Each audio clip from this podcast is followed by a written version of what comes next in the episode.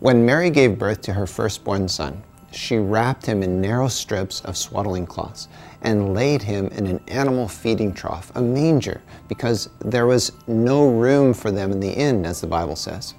As a baby, Jesus came to his own, and his own had no room for him. They rejected him, they turned him away.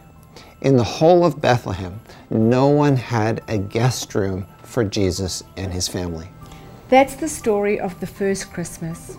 But it's not the whole story. Some people did accept Jesus when he came to earth as a baby. Mary and Joseph, his parents, and the shepherds and the wise men from the east also admitted Jesus into their hearts.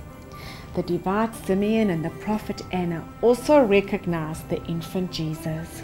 Throughout his time on earth, 2,000 years ago, Jesus roamed from place to place, and he said of himself, Foxes have holes and birds of the air have nests, but the Son of Man has nowhere to lay his head.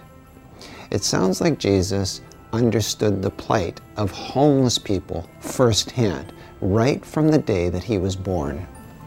In Revelation 3, verse 20, Jesus is pictured as standing right this moment outside the door of your heart, wanting to get in, wanting to have an intimate relationship with you personally. He is always wanting a place to stay. He is knocking and he says, Behold, I stand at the door and knock. If anyone hears my voice and opens the door, I will come in to him and dine with him, and he with me. Jesus desires intimate fellowship with you.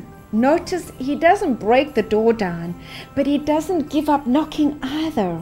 He persists kindly, patiently, and lovingly. When my grandmother sent me to a Christian boarding school as a teenager, there were two boys' deans who were just like Jesus. They kindly presented the character of Jesus to me, but it was never forceful and they never gave up either. They were kind, patient, and understanding.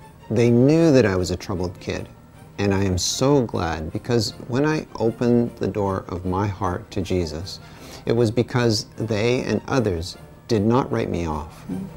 Jesus doesn't write you off either. We want to encourage you this Christmas season to daily open the door of your heart and let Jesus in.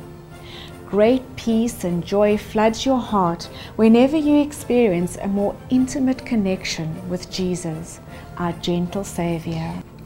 So, before you go, we wish to pray for you.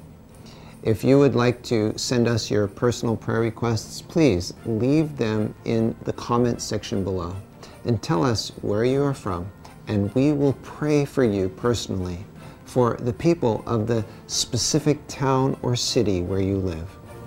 And once you have left your requests, we want to encourage you to keep growing spiritually. Keep your spiritual connection alive and well by taking everything to God in prayer. Thank you so much for listening.